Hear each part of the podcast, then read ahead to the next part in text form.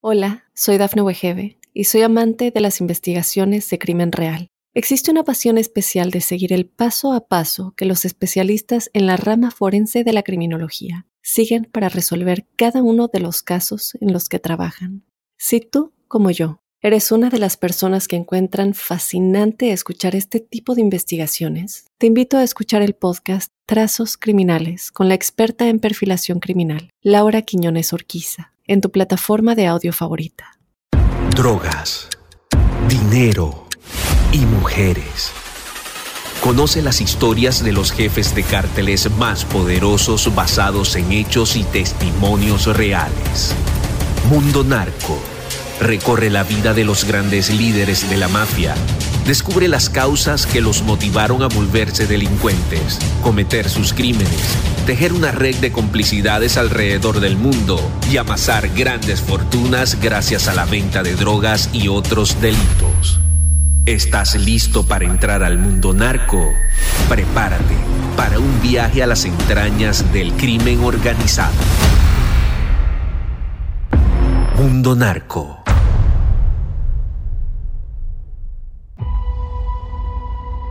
Bienvenidas y bienvenidos a Mundo Narco, un espacio donde recorreremos la vida de los grandes líderes de la mafia, las causas que los motivaron a volverse delincuentes, cometer sus crímenes y tejer una red de complicidades alrededor del mundo y amasar grandes fortunas gracias a la venta de drogas y otros delitos. Recuerden que este es un viaje a las entrañas del crimen organizado. Y como cada episodio me complace presentar a mi colega y amigo Jesús Lemus Barajas, periodista mexicano y autor de varios libros acerca de narcotráfico y sus nexos con la clase política y empresarial de México. Jesús, querido, ¿cómo estás? ¿Qué tal, José Luis? Gusto saludarte. Siempre un placer estar contigo aquí, develando los secretos de la mafia.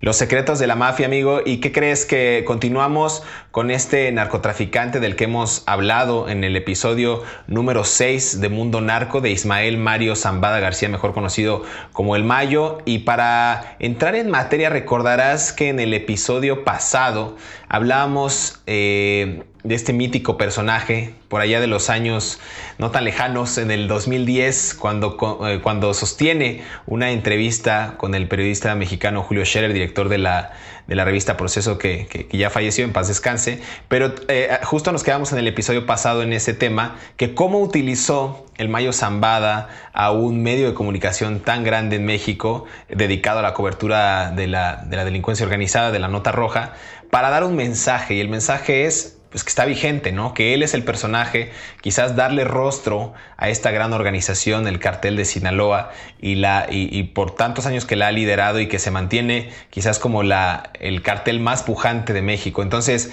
eh, quizás podamos arrancar este episodio, mi queridísimo Jesús, por ahí, de cómo el capo decía que pues, el narco está en la sociedad, arraigado, como la corrupción todavía vigente. Así es, mi querido José Luis, fíjate que fue una de esas estrategias que uno parecía, uno pensar a veces que en el mundo del narcotráfico solo es violencia para posicionarse a nivel eh, pues de presencia social, pero también es mucha de inteligencia. Y yo creo que uno de los capos más inteligentes que existen en México, incluso los que ya no, ya no están presentes, creo que es sin duda eh, Ismael, el Mayo Zambada, porque de forma muy sagaz, muy sutil, eh, haciendo creer tal vez al periodista Julio Scherer García de que el periodista tenía el gran mérito de lograr la entrevista, pues finalmente él es el que utiliza al periodista y a una revista de gran renombre como es la revista Proceso, pues para mandar un mensaje a la población. Escogió el mejor momento, escogió la mejor revista, escogió al mejor periodista para mandar un mensaje a la sociedad, eh, señalando, pues bueno, deslindándose un poco también de su del señalamiento que Estados Unidos estaba haciendo sobre la perversión del cártel de Sinaloa que estaba corrompiendo a la sociedad. Y como tú ya bien dices, en esa entrevista que aparentemente gestionó Julio Scherer, pero que realmente fue un ofrecimiento del Mayo Zambada para Julio Scherer, pues ahí el Mayo Zambada expone, eh, se deslinda un poco de esa responsabilidad social que le estaba ya eh, calificando o cargando el propio gobierno de Estados Unidos y señala, dice, es que el narco es la sociedad y el narco somos todos y es producto de la corrupción y yo no soy más que un jugador más dentro de este juego perverso que se da en México. Entonces, esa, esa postura que señala el, el, Mayo Zambada, creo que es icónica, es muy importante para reconocer, eh, pues justamente el liderazgo y la inteligencia de este narcotraficante, que eh, hay que recordarlo también, José Luis, fue la última vez que el Mayo Zambada se le vio en público. A partir de ahí no existen más fotografías de él, no existe más evidencia pública de que el Mayo Zambada esté en activo. Y como sabemos, y lo sabes tú y lo saben muchos periodistas de los que cubrimos este tipo de historias, el Mayo Zambada sigue siendo el gran jefe del cártel de Sinaloa e incluso ya desplazando también al jefe icónico del narcotráfico, a Rafael Caro Quintero, quien, bueno, sobra decirlo, ¿no? Ya fue detenido, ya está por ahí recluido a la espera justamente de una extradición. Totalmente de acuerdo. Fíjate, aquí hay un contexto bien interesante en esa entrevista que mencionamos. Eh, corría el año 2010. Tú conoces perfecto este sexenio cruento, este sexenio de sangre. A 11 días de haber iniciado justo eh, su sexenio el expresidente de México, Felipe Calderón Hinojosa, quien gobernó del 2006 al 2012. La entrevista se da en ese marco, en el marco de la guerra fallida contra el narcotráfico, en un país lleno de sangre, donde se empezaban a ver matanzas a diestra y siniestra. Ahorita ya es normal, la violencia en México se normalizó, ya, ya no nos causa temor, desgraciadamente, o no nos causa pánico ver a una persona colgada o a una persona disuelta en ácido. Es terrible, son imágenes terribles, pero en esos años era, era inaudito, era inadmisible. Y justo el mayo concede esa entrevista eh, a, Julio Scherer. Y aquí hay una, una frase que me parece icónica, que decía el Mayo Zambada que el gobierno mexicano llegó tarde a esa lucha y no hay quien pueda resolver los problemas generados por años, problemas que generó él, que gestó él a través de este trasiego y a través de la gestión de, de, este capo para lograr grandes negocios. A ver, por ahí había varias, varios, este, varias notas que yo consulté que hablaban justo de, del Mayo Zambada y los negocios, ¿no? Que él, que él pudo tener desde autolavados, por ahí se dice también de, varios hoteles, ¿no? En, Culiacán, Sinaloa. O sea, tiene... fábricas, fábricas de carne, centros de, ganado, de engorda porcina, de vacunos, eh, incluso agencias de viaje, hoteles, inmobiliarias. Eh, empresas azucareras, escuelas. A ver, una escuela que ahora vemos que las escuelas en México están, le, llevan el nombre de, varios héroes de la patria o varios este, personajes icónicos, no sé, Benito Juárez, el benemérito eh, aquí en México. Imagínate una escuela de nombre casi, casi Ismael El Mayo Zambada, ¿no? Él tenía todo esto, fletes, transportes, inclusive por ahí empresas de, de aeronáutica. Entonces, vemos que este personaje se incrustó en la sociedad, Jesús, logró hacer y pasar de sus negocios criminales sociales a dar justo estos negocios que la mayoría de ellos, cabe destacar, eran eh, las hermanas, las prestanombres de Ismael Mayo Zambada e inclusive sus propios hijos o socios, como se da en todas las organizaciones criminales alrededor del mundo. Y por ahí eh, una periodista, eh, colega nuestra, Anabel Hernández, también decía que muchos de estos negocios del Mayo Zambada hasta la fecha tienen en su libro El traidor, tienen contratos con el gobierno de Andrés Manuel López Obrador justo con, estas empresas que dirigen eh, pistas de aterrizaje, negocios que tienen que ver con aeropuertos, están avaladas y llevan el sello del cártel de Sinaloa y de Ismael El Mayo Zambada. Un personaje, hay que destacarlo Jesús, intocable en todas las administraciones de por lo menos hace 40, 50 años. O sea, es un personaje que ha estado vigente en la vida pública y política en el país. El Mayo Zambada, mi querido José Luis, se encuentra vigente en la vida eh, criminal de México desde antes de la década de los ochentas, o sea, 79, 78, por ahí más o menos, ya lo platicábamos en, la, en el capítulo anterior, y se encuentra vigente prácticamente en la vida nacional con el apoyo de un gran personaje, de un gran personaje. Recuerda que cuando el Mayo Zambada fue parte del cártel de Guadalajara, pues uno de sus principales protectores fue justamente el que era secretario de gobernación de aquel tiempo, mi querido José Luis, te acordarás, de Manuel Bartlett Díaz, que fue el que lo asignó, lo designó como comandante de la Dirección Federal de Seguridad. Y el Mayo Zambada, por eso hay, algunos periodistas, algunos historiadores incluso que aseguran que el Mayo Zambada fue antes de ser narcotraficante, fue miembro de la Policía Federal, de la Policía Federal o de la Dirección Federal de Seguridad, mejor dicho. Pero es por eso, es porque eh, cuando comienza la relación entre el cártel de Guadalajara con el gobierno federal, cuando era el gobierno de Miguel de la Madrid, que fue el gobierno de Miguel de la Madrid, hay que recordarlo, fue el primero que le abrió las puertas al narcotráfico. Antes no estaba de manera tan instituida, porque recordemos que antes de ello, este, pues López Portillo y el propio eh, Luis Echeverría Álvarez se habían distinguido por mantenerlos a raya, promoviendo una, una, una campaña de combate al narcotráfico que venía desde Estados Unidos a través de la operación, de la llamada Operación Cóndor. Sí, que ya lo dijimos, quién era el primer coordinador, quién fue el primer coordinador de esa campaña de combate al narcotráfico, de la campaña Operación Cóndor. Lo recordamos y aquí lo volvemos a, ratificar, que fue en aquel tiempo Alejandro Gersmanero, quien es hoy, hoy fiscal general de la República.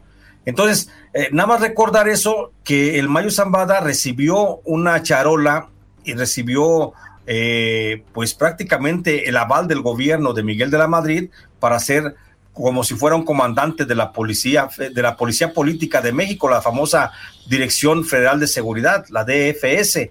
Y por eso muchos lo aseguran que podría ser o que, o que fue un comandante de la policía. Pero también hay que recordar que esa protección que tiene de parte del secretario de gobernación, eh, este señor Manuel Bartlett Díaz, pues es lo que también lo posiciona o lo reposiciona muy bien al Mayo Zambada frente a los jefes del cártel de Guadalajara, frente a Rafael Caro Quintero, frente a Ernesto Fonseca Carrillo y frente al señor Félix Gallardo. Entonces, eso, eso creo que no lo debemos de perder de vista porque esto va a ser bien importante posteriormente cuando Rafael Caro Quintero es aprendido la primera vez, eh, allá en el 85, pues todas las propiedades, todas las propiedades de Rafael Caro Quintero Rafael las deposita en la persona justamente del Mayo Zambada y le, encarga a su buen cuidado todas las propiedades, todo el dinero de Rafael Caro Quintero y por eso vemos que el Mayo Zambada no haya que hacer luego con tanto dinero, tanto del que era de su propiedad como el que era justamente de Rafael Caro Quintero y por eso lo vemos que la DEA lo ubica, el gobierno norteamericano lo ubica como un gran lavador, lavador de dinero porque con todas esas eh, propiedades que ya decías tú, la lista que hacías de autotransportes, líneas de, de, todo, de todo, hoteles, casas de cambio, eh, lo que ya dijiste, para no repetirlo. Entonces, por eso vemos que el Mayo Zambada fue, eh, se reposiciona. Y hay que recordar, nada más aquí, agregar un poquito, hay que recordar que cuando el Mayo, que cuando el Chapo Guzmán también cayó en desgracia, fue detenido por última vez y fue entregado en extradición, todas las propiedades del, Mayo del, Chapo Guzmán, intentó el Mayo Zambada retomarlas como cuando las retomó las de Rafael Caro Quintero. Vamos a hacer una pausa, eh, mi queridísimo Jesús, para seguir hablando de Ismael Mayo Zambada aquí en Mundo Narco, los secretos de la mafia. Se nos acaba muy rápido el tiempo, pero queremos ahondar otros temas de este mítico personaje, de este actual narcotraficante. No se despegue, volvemos.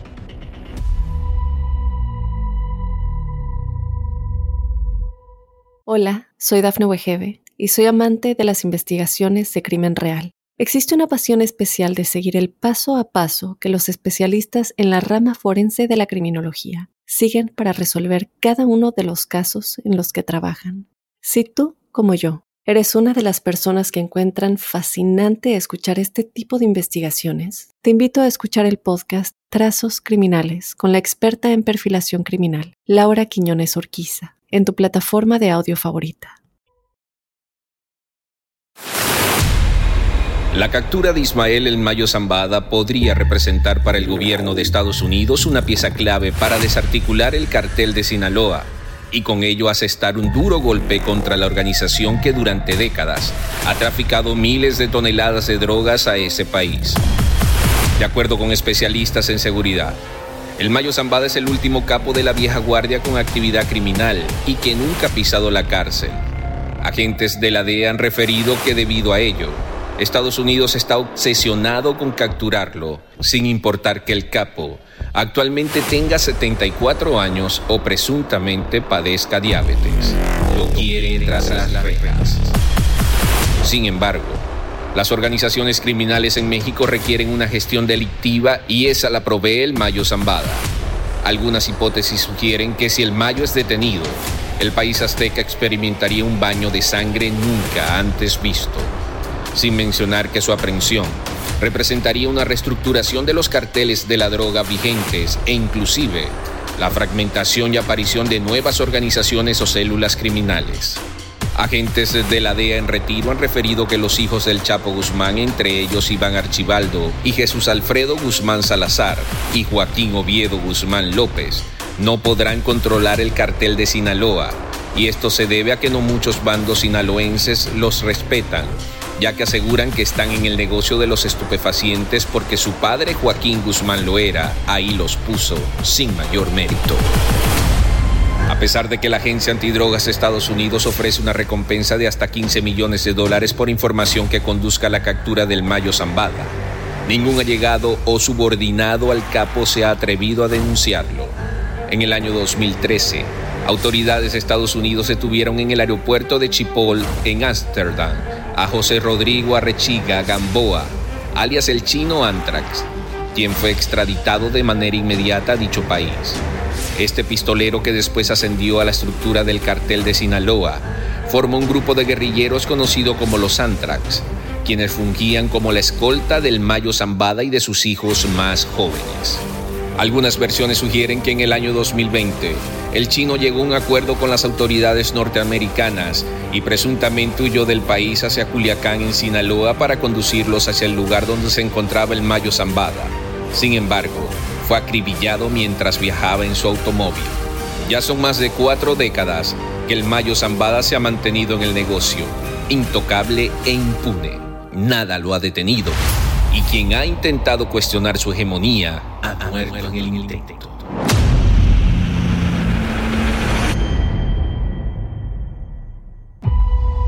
Regresamos a Mundo Narco, los secretos de la mafia. Estamos conversando el día de hoy en este sexto capítulo eh, acerca de Ismael el Mayo, séptimo capítulo, acerca de Ismael el Mayo Zambada. Decíamos antes de irnos a esta pausa, mi queridísimo Jesús, y hablamos, eh, bueno, mencionabas tú de la Dirección Federal de Seguridad, donde presuntamente, pues el Mayo Zambada pudo haber tenido, pues esta, pues esta primera posición dentro de la organización antes de delinquir en México. Fíjate que me estaba acordando de las charlas que yo he tenido con Jorge Carrillo Lea, que también perteneció en ese momento, eh, me parece que él era subsecretario eh, o, pertenecía a una, a una división cercana a la Secretaría de Gobernación cuando estaba Manuel Bartlett, por ahí, en estas fechas. Él, sí fue subsecretario, de Gobernación.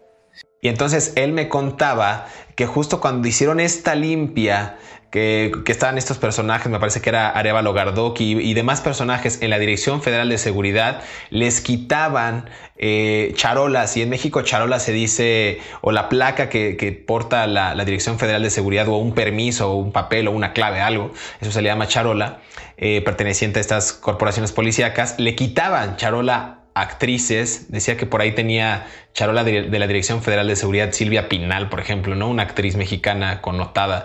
Tenía eh, por ahí varios eh, políticos mexicanos, senadores, y yo no dudo que esas mismas charolas las pudiera haber tenido el Mayo Zambada o inclusive narcos de menor calado que, que, tenían nexos con la clase política y empresarial de México que la siguen teniendo, pero pues para librar ciertas zonas o para operar libremente o para hacerse pasar por X personaje de una corporación policial. No sé, me, me, vino ahorita a la mente eso para acotar justo la relación que tenían. Y si es correcto lo que señalas, mi querido José Luis, o sea, eh, Rafael Caro Quintero estuvo, bueno, no ha escrito, estuvo portando la charola de comandante de la Dirección Federal de Seguridad. Acuérdate también que el Chapo Guzmán también en un momento determinado se llegó a identificar, se llegó a ubicar y llegó a utilizar eh, charola de la Policía Judicial Federal.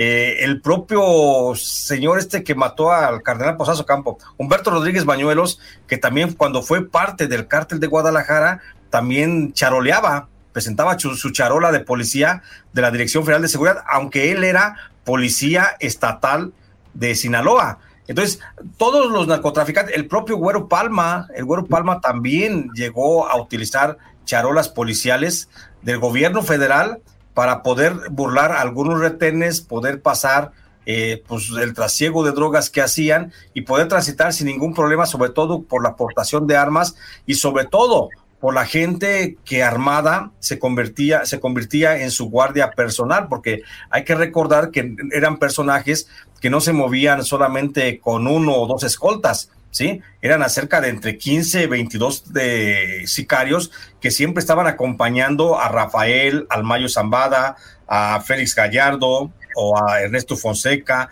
a los diversos, a los diversos actores, los estaban siempre acompañando, te digo, entre 15 y 22 escoltas. Entonces, para ello, para pasar ante garitas o, o retenes en las carreteras y que no les molestara cuando llegaban a restaurantes o lo que fuera, siempre presentaban su charola y así era como se identificaban. Pero esto fue justamente como parte de una política estratégica también del gobierno mexicano a través de la Secretaría de Gobernación para controlarlos, exactamente de alguna manera tener identificados quiénes, cómo operaban, quiénes operaban. Y este era el convenio no escrito o esta venia por parte de las autoridades hacia los narcotraficantes que operaban con, el, con, pues, este sigilo entre, entre, entre el gobierno mexicano y, la propia, el propio mundo del AMPA. ¿no? A mí me parece bastante interesante eso. Y para ir adelantando en este episodio de Mundo Narco, yo creo que, no sé tú qué pienses, yo creo que en el año 2001, para ir avanzando un poco, justo cuando se fuga el Chapo Guzmán en este presunto carrito de lavandería que ya sabemos y lo hemos dicho en episodios pasados que salió vestido con un, con un traje oficial de la policía. Eh, yo creo que el Mayo Zambada ahí refuerza parte de su alianza y de su compadrazgo con, con, el Chapo Guzmán. Y también hay que agregar a un personaje a esta ecuación, Jesús, a Vicente Zambada Niebla, el Vicentillo, que operaba fuertemente en la Ciudad de México, en, esta, en estos enclaves para comercializar cocaína desde distintos países, ya sabes, de Centro y Sudamérica, con destino hacia Estados Unidos. ¿Tú cómo ves esta parte, esta, esta fuga, que ya le hemos hablado, no, no vamos a regresar a ese punto, pero cómo ves esta, esta alianza o esta fuerza que ya tenían ellos dos, el Chapo y el Mayo? Yo, yo me acuerdo mucho en esos años que se hablaba de, de ellos con, con bastante fuerza. Bueno, yo era muy, muy chico, pero se hablaba mucho de de, ellos, del Mayo y el Chapo, ya eran leyenda en ese entonces. Sí, ya eran leyenda porque recordemos que ellos vienen, ellos llegan juntos desde el interior del cártel de Guadalajara. Acuérdate que, eh, que el Mayo Zambada pues era chofer, era chofer de, de, esto Fonseca Carrillo y bueno, de ahí se gana mucho la confianza de él y el Mayo Zambada tenía como su principal operador al Chapo Guzmán, que el Chapo Guzmán ya, ya estaba muy, en el, mucho en el ánimo de Rafael Caro Quintero, pero aún así eh, siempre reconoció en el Chapo Guzmán, en, el Mayo Zambada, pues a un amigo, porque era, era, era, era, de, de los compadres. Acuérdate que había eh, un grupo de que se hacían los compadres dentro de la, dentro del cártel de Guadalajara, donde estaba Rafa, este, el Mayo Zambada, el Chapo Guzmán, el Güero Palma y Armando López, el Rayo, entonces, esos cuatro eran siempre, ellos tenían compadrazgos entre unos y otros, y esos cuatro eran conocidos también como el grupo de los compadres. Y estos compadres son los que se van a fortalecer finalmente y son los que deciden crear el cártel de Sinaloa cuando se, cuando se extingue justamente el cártel de Guadalajara. Acuérdate que el cártel de Guadalajara se extingue a la muerte cuando asesinan a Kiki Camarena, cuando se tienen que dar a la fuga Rafael Caro Quintero, cuando se da la fuga también Ernesto Fonseca Carrillo y, el otro señor Félix, Félix Gallardo. Entonces, cuando ellos se dan a la fuga, el cártel prácticamente queda así como sin cabeza, no saben qué hacer, y es cuando Rafael Caro Quintero decide asignar posiciones a cada uno. Es cuando a los hermanos Arellano Félix les dice, ustedes váyanse y háganse cargo allá del trasiego de drogas en Tijuana. Amado Carrillo le dice, tú ve y haz tus negocios, pero vete hasta Chihuahua, en Juárez. A los hermanos Beltrán Leiva les dice, ustedes quédense en Culiacán y hagan su negocio. Ah, y es cuando los, cuando también estos otros, los compadres, el Mayo, el Chapo, el Güero Palma y Armando López, dicen, nosotros también queremos estar en, Culiacán, en Sinaloa, es nuestra tierra, y se van, pero ellos forman parte del cártel de Sinaloa. Es ahí donde se da ese, ese, ese surgimiento de los cárteles, y creo que es ahí bien importante también ver cómo el, el Ismael Zambada, su propia inteligencia, su propia capacidad negociadora, es el, es el que hace que el grupo no se desbarate y siga muy sólido, y es el verdadero padre del cártel de Sinaloa. A mí me parece muy interesante la vigencia que tiene este personaje, el sigilo con el que se ha manejado, inclusive por ahí hay versiones no extraoficiales como lo hizo en su momento Amado Carrillo Fuentes, el Señor de los Cielos, que el Mayo Zambada se ha intervenido de manera quirúrgica el rostro en múltiples ocasiones pues, para que no lo identifiquen. Yo no, yo no dudo que sea así porque inclusive en la, en la entrevista que habíamos mencionado de Julio Scherer en la revista Proceso, pues el Mayo Zambada se veía en esa fotografía o se le alcanzaba a distinguir algunas, más bien muy pocas líneas de expresión. Me parece que el sujeto, al igual que el Chapo, se cuidaban bastante el rostro, uno por vanidad y lo otro pues para de alguna manera pasar desapercibido. E inclusive Rafael Caro Quintero, quien fue capturado en, en julio pasado, pues vemos que también pues el rostro era visiblemente diferente, o sea, era no, no, no, lo, no, lo, reconocíamos tanto, ¿no? Entonces, esta fascinación también que tienen los capos por hacerse vigente, por estar, pero de alguna manera también en, en la, en el incógnito, ¿no? Para pasar como unos transeúntes. Fíjate que por ahí, Jesús, yo tengo una foto que me envió una, una fuente que me decían, este es el Mayo Zambada hace, hace unos meses, hace un año me parece, y, y se veía, era un personaje bien cuidado, de pelo cano, con un bigote prominente, con lentes de sol y un sombrero, que sí se asemejaba mucho a Ismael Mayo Zambada. Esa fotografía yo no la he hecho pública, pero hay muchas versiones de que el sujeto está en México, no está en México, está, ya murió, no murió, está como el mencho. Por eso te decía en el capítulo pasado, yo creo que valdría la pena una nueva entrevista del Mayo Zambada con, con el balance de lo que fue, de lo que hizo y de lo que será, porque es un personaje insisto, mítico, que más de 50 años de trayectoria en el mundo del narcotráfico, mega operativos de seguridad en, en Sinaloa, en Durango, en Chihuahua, en este enclave en el que él se pudo o se podría estar moviendo, presencia de la DEA en México, a ver, mayor tecnología. Estamos frente a esta capacidad que tienen los gobiernos de mandar un dron, de mandar un robot, de mandar lo que quieran sin necesidad de arriesgar al personal, a gente, pues, y no lo han podido localizar. A mí me parece bastante extraño y voy a retomar otra vez unas palabras de, Jorge Carrillo Lea, eh, es una buena fuente y un querido amigo, donde dice que la tecnología está donde hay dinero y donde hay dinero se puede localizar a quien quieras, donde quieras, a la hora que quieras. Entonces, no se ha podido capturar porque no han querido. Déjame ir una pausa, mi queridísimo Jesús, para ya ir cerrando este episodio de Mundo Narco, Los Secretos de la Mafia. Estamos conversando acerca de Ismael Mario Zambada García el Mayo, esta leyenda del mundo de Lampa. Regresamos.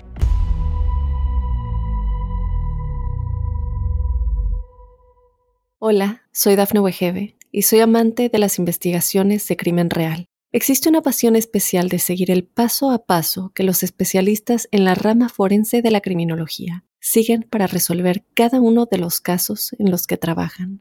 Si tú, como yo, eres una de las personas que encuentran fascinante escuchar este tipo de investigaciones, te invito a escuchar el podcast Trazos Criminales con la experta en perfilación criminal, Laura Quiñones Orquiza, en tu plataforma de audio favorita. Estos son los cinco integrantes de la dinastía Zambada que han pisado la cárcel. Jesús Zambada García. El 20 de octubre del 2008, autoridades mexicanas realizaron un operativo en la colonia Lindavista, en la Ciudad de México, en donde detuvieron a Jesús el Rey Zambada y a otras 15 personas sospechosas de estar implicadas en la organización criminal de Sinaloa. Según archivos de inteligencia mexicana, el Rey Zambada era el lugarteniente de su hermano el Mayo Zambada en el Valle de México. Él se ocupaba de la importación de cocaína y precursores para producir metanfetaminas llegadas de Sudamérica a través del Aeropuerto Internacional de la Ciudad de México, además de que controlaba las operaciones de los estados costeros del Pacífico en el centro y sur del país. Vicente Zambada Niebla. En el 2009 la Procuraduría de México detuvo a uno de los hijos del Mayo Zambada, mejor conocido como el Vicentillo, el joven capo fue aprendido junto a cinco guardaespaldas en una exclusiva zona de la capital mexicana. Zambada Niebla tenía a su cargo el control de la estructura logística operativa y de seguridad de la organización, al mismo nivel del Chapo Guzmán, uno de los hombres más ricos del planeta según la revista Forbes. Se tiene conocimiento que actualmente el Vicentillo coopera con autoridades norteamericanas para desmantelar la organización que a principios de la década de 1990 fundó su padre junto al Chapo Guzmán y el Güero Palma. Serafín Zambado Ortiz. Serafín Zambado Ortiz, entonces de 27 años de edad y conocido como el Cera, o el Flaco, fue detenido en el cruce fronterizo de Nogales en Arizona en noviembre del 2013, aunque el hijo menor del Mayo Zambada se declaró culpable desde septiembre del 2014. Fue hasta marzo del 2018 cuando la jueza Dana Sabra Lee dictó una sentencia de 66 meses de cárcel. La jueza tomó en consideración una serie de cartas escritas por familiares y amigos del joven, quienes lo describieron como un hombre de familia, cortés, inteligente y servicial. Se cree que Serafín Zambada opera y con mayor influencia en el cartel de Sinaloa junto a su padre. Ismael Zambada Imperial. El mallito gordo, como es conocido Ismael Zambada Imperial, fue detenido en noviembre del 2014 en el Salado, Sinaloa, durante un operativo coordinado por elementos del ejército mexicano. Sin embargo, fue hasta diciembre del 2019, cuando fue extraditado a Estados Unidos y en su primera aparición en una corte federal de San Diego, se había declarado inocente de los cargos en su contra. Al mallito gordo se le habían impuesto dos cargos de asociación delictuosa por distribuir 500 gramos o más de metanfetaminas, 5 kilos o más de cocaína y una tonelada o más de marihuana. En el mes de julio de este año, Zambada Imperial, de 38 años de edad, salió de la cárcel, pero fue puesto en libertad condicional por otros cinco. Regresamos a Mundo Narco, los secretos de la mafia. Se nos está acabando el tiempo para conversar acerca de Ismael El Mayo Zambada y podríamos echarnos más capítulos, pero queremos ir cerrando en esta conversación eh, acerca de la carrera delictiva de este hombre con más de 50 años de trayectoria en el mundo del narcotráfico. Jesús, ¿cómo ves esto que te decía? Creo que la tecnología ha avanzado, han pasado muchos gobiernos, en Estados Unidos van más avanzados si quieren tener el control y sobre las, sobre las repercusiones que está teniendo el fentanilo, una nueva droga sintética eh, en ese país donde ha causado por lo menos 100 mil muertes el año pasado, el año 2021. Eh, ¿Cómo ves la presencia del Mayo? Vemos que sigue vigente un sujeto que intocable. Quizás le han quitado por ahí dos, tres milloncitos, dos, tres propiedades, dos, tres negocios, pero el hombre sigue ahí y yo creo que va a morir en el pues en el sigilo, en el escondite que tiene en la casa, en la guarida donde está y en algún momento pues valdría la pena entender de dónde viene, por qué lo hizo y quiénes fueron sobre todo estas redes criminales que tejió alrededor de tantas décadas. Y sobre todo también José Luis entender por qué el Mayo Zambada sigue siendo el narco más discreto de todos los narcotraficantes. Eh, el Chapo el Chapo Guzmán fue detenido tres veces. El Rafael Caro Quintero fue detenido dos veces. Y el propio Mayo Zambada no está detenido en ningún momento, o sea, no ha sido detenido. O sea, ¿qué, es, lo que, qué es lo que pasa? Bueno, aquí hay una teoría bien, bien simple. Félix Gallardo, perdón, Félix Gallardo también fue detenido. Félix Gallardo. o sea, todos menos él. Todos, todos menos él, pero se pregunta uno, ¿qué es lo que puede haber detrás que, que no, que ha causado que no haya una detención policial sobre, sobre Mayo Zambada. Es bien simple y en la teoría puede no dejar muchas dudas. Recuerda que el cártel de Guadalajara, cuando estaba constituido, dice, y tenemos que remontarnos allá para poder entender, cuando se constituye el cártel de Guadalajara, la CIA siempre estuvo, tuvo el control del cártel de Guadalajara. Cuando la CIA es descubierta por la propia DEA, ahí es una lucha de, agencias norteamericanas, cuando la CIA es descubierta por la DEA de que estaba haciendo negocios con el, eh, con el cártel de Guadalajara, que es lo que sobreviene con la muerte de Kiki Camarena, o es la causa de la muerte de Kiki Camarena, finalmente la, la CIA saca las manos del cártel de Guadalajara, pero la DEA necesitaba reposicionarse con algún cártel en México, y la DEA negocia con el, con el, con el Mayo Zambada para respaldarlo siempre y cuando le dé el apoyo. Entonces, la DEA se convierte en el tutor del cártel de Sinaloa, el Mayo Zambada está siendo protegido por la DEA y, la, y tan hasta es así que el propio eh, Vicente Carrillo Niebla, Vicente Zambada Niebla, perdón, Vicente Zambada Niebla ha reconocido que él ha sido colaborador, que él está colaborando, que se, que se acercó la DEA para ellos y que fue un agente siempre de la DEA dentro del narcotráfico. Entonces, no está descabellada esa hipótesis, el, hecho de que la DEA esté por encima del cártel de Sinaloa, pero sobre todo en la cabeza de, de, Mayo Zambada. Por eso lo vemos tan discreto, por eso lo vemos que no aparece, por eso lo vemos eh, viendo cómo caen los otros compañeros de narcotráfico, pero él sigue intocado justamente por el poder que le da el tener el respaldo de la DEA, porque él sigue trabajando en el narcotráfico pero con algunos grandes dividendos para la DEA que le permite trabajar y le permite seguir aparentando la lucha contra el narcotráfico, porque tenemos que decirlo de manera muy precisa. La DEA opera en México como un cártel más de las drogas y es el socio principal justamente del cártel de Sinaloa. Fíjate que hay algo bien curioso ahí que dice, si voy a agregar a esta, a esta conversación eh, ese tema, que hablaba justo también eh, en, en su momento que el Chapo Guzmán rechazó en varias ocasiones hablar con gente de la DEA, de la CIA entonces son, son personajes que todo el tiempo habían estado eh, siendo buscados por estas autoridades. A mí me parece también una, un falso discurso, una falsa narrativa por parte de las autoridades norteamericanas de querer combatir el narcotráfico en México, siendo que ellos mismos están metidos en el país tratando de rascar tantito de esas fortunas malavidas del mundo del Lampa para poder tener algún tipo de beneficio ya sean los propios directores, los propios agentes e inclusive el propio gobierno estadounidense. A ver, si, si, nos vamos casi casi a Producto Interno Bruto o Producto Per cápita del narcotráfico, híjole, o sea, es gigantesco. Quizás es uno de los negocios más pujantes para el gobierno de México. Y a ver, aquí hay que destacar algo también.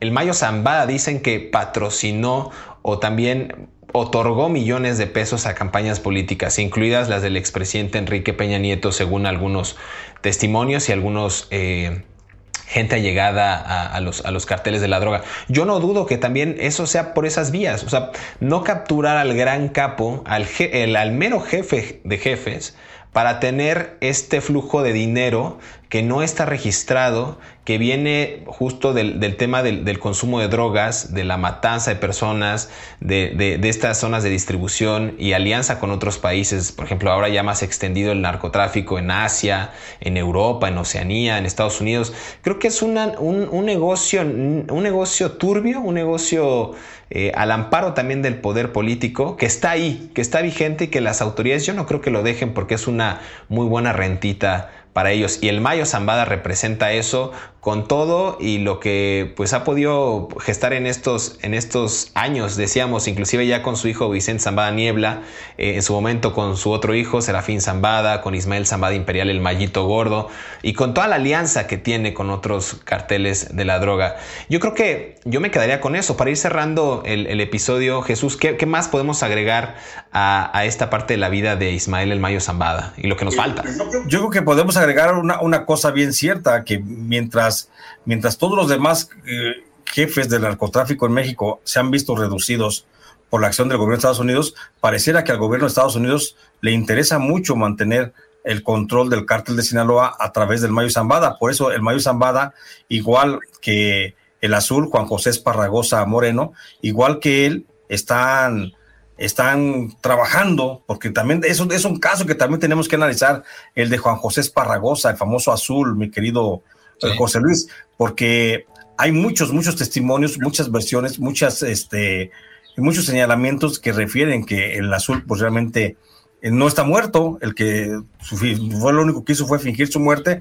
Y en caso similar, te digo, el azul también estaría colaborando muy cercanamente con el Mayo Zambada. Por eso los vemos tan discretos, más bien por eso no los vemos, porque están muy discretos, por eso están operando desde atrás, sirviendo al gobierno de Estados Unidos y por supuesto también cumpliendo con una función muy importante en México, que es, tú, tú lo tocaste, el financiamiento de los partidos políticos. Yo creo que en Sinaloa, en Sonora, en Baja California Sur, en Nayarit y en Baja California Norte, por decir lo más cercano, no existe un solo candidato a gobernador de los últimos 20 o 30 años que no haya recibido financiamiento del narcotráfico, independientemente del partido. No cuenta el partido, no pensemos en partidos políticos, pero creo que no hay un solo candidato a gobernador en los últimos 20 o 30 años que en esa región del país, en la zona noreste del país, no haya recibido financiamiento del cártel de Sinaloa por instrucción directa justamente del el Mayo Zambada, porque también hay que reconocer que muchos candidatos se han acercado a esos grupos en busca de financiamiento. ¿A cambio de qué? Pues por supuesto de una impunidad mayor. Entonces, lo que fue antes no es tan distinto hoy. y sigue dándose todavía esa relación de narco con políticos y eso posiblemente es también lo que le da mucha fortaleza a este capo discreto, al señor Mayo Zambada. Fíjate que ahorita mencionabas esto ya para ir cerrando este episodio de los gobernadores de Sinaloa en, esta, en esta parte del Pacífico. Yo platiqué hace unos meses con Rubén Rocha Moya, quien es gobernador de, Sinaloa, y él dijo una frase muy emblemática que a mí se me quedó muy clavada en su oficina ahí en, en Culiacán. Él me decía, no, no, este, no, a ver, gobernar este estado, o sea, gobernar Sinaloa, no puedes, no puedes hacer como que no sabes qué pasa. Todo mundo sabe qué pasa en el Estado. Esa fue la frase que él me dijo. Todo mundo sabe qué pasa en el Estado. Y antes no le había tocado el culiacanazo, pero le tocó la balacera en el bar Casanova, donde estaba uno de los sobrinos de Joaquín Chapo Guzmán, el guanito. Y él decía, pues es que no los podemos detener. ¿no? O sea, ese es el poder que tiene el narcotráfico y ese es el poder que impera desde lo más bajo. Estamos hablando de uno de los sobrinos del Chapo.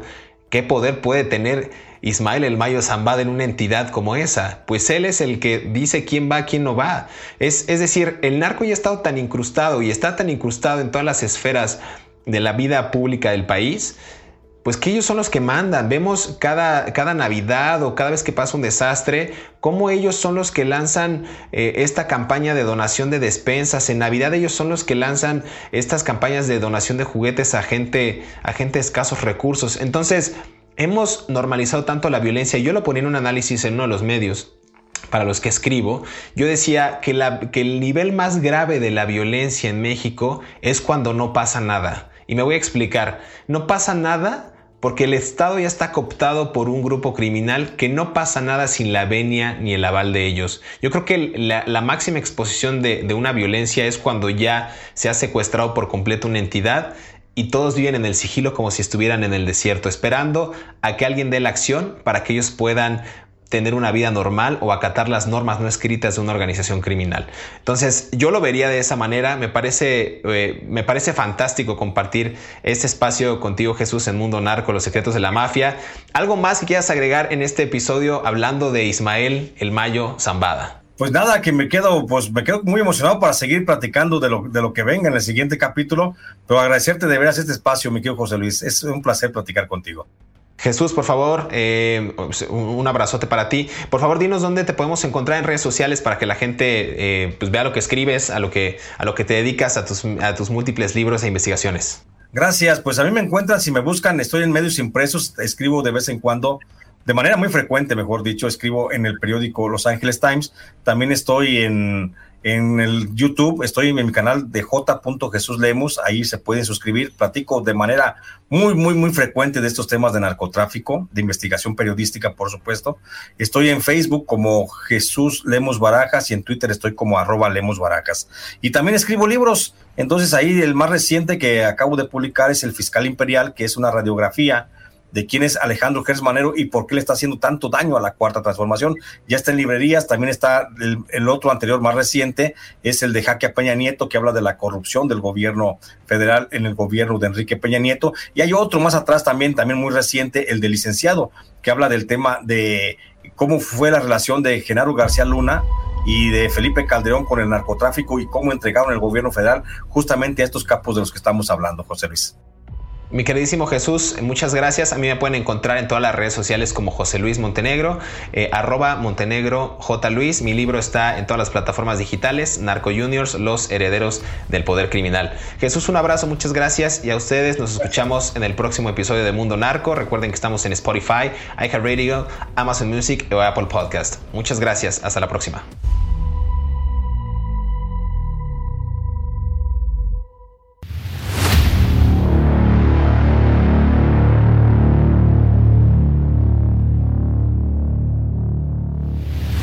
Entrevista con el periodista mexicano y fundador de la revista Proceso, Julio Chirer Gracia, Ismael El Mayo Zambada confesó que vive preso del pánico ante la posibilidad de ser capturado. No sé si tendría las agallas para suicidarme si me capturan.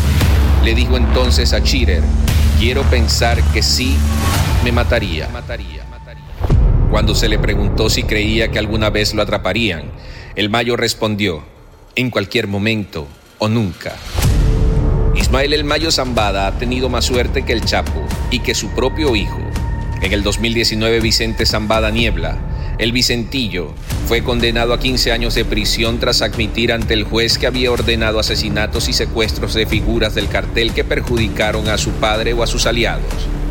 En la década de 1970, cuando el capo colombiano Pablo Escobar Gaviria recién empieza su carrera de narcotraficante, el Mayo Zambada ya era mencionado en un caso judicial en Estados Unidos. A diferencia de Escobar, quien fue asesinado en 1993, el Mayo nunca ha sido arrestado y es probable que dado su poder e influencia, nunca pise una cárcel en México o Estados Unidos.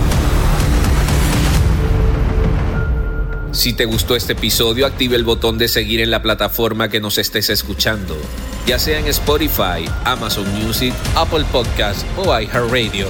Mundo Narco es un producto original de Mundo Now, todos los derechos reservados. Hola, soy Dafne Wegebe y soy amante de las investigaciones de crimen real. Existe una pasión especial de seguir el paso a paso que los especialistas en la rama forense de la criminología siguen para resolver cada uno de los casos en los que trabajan.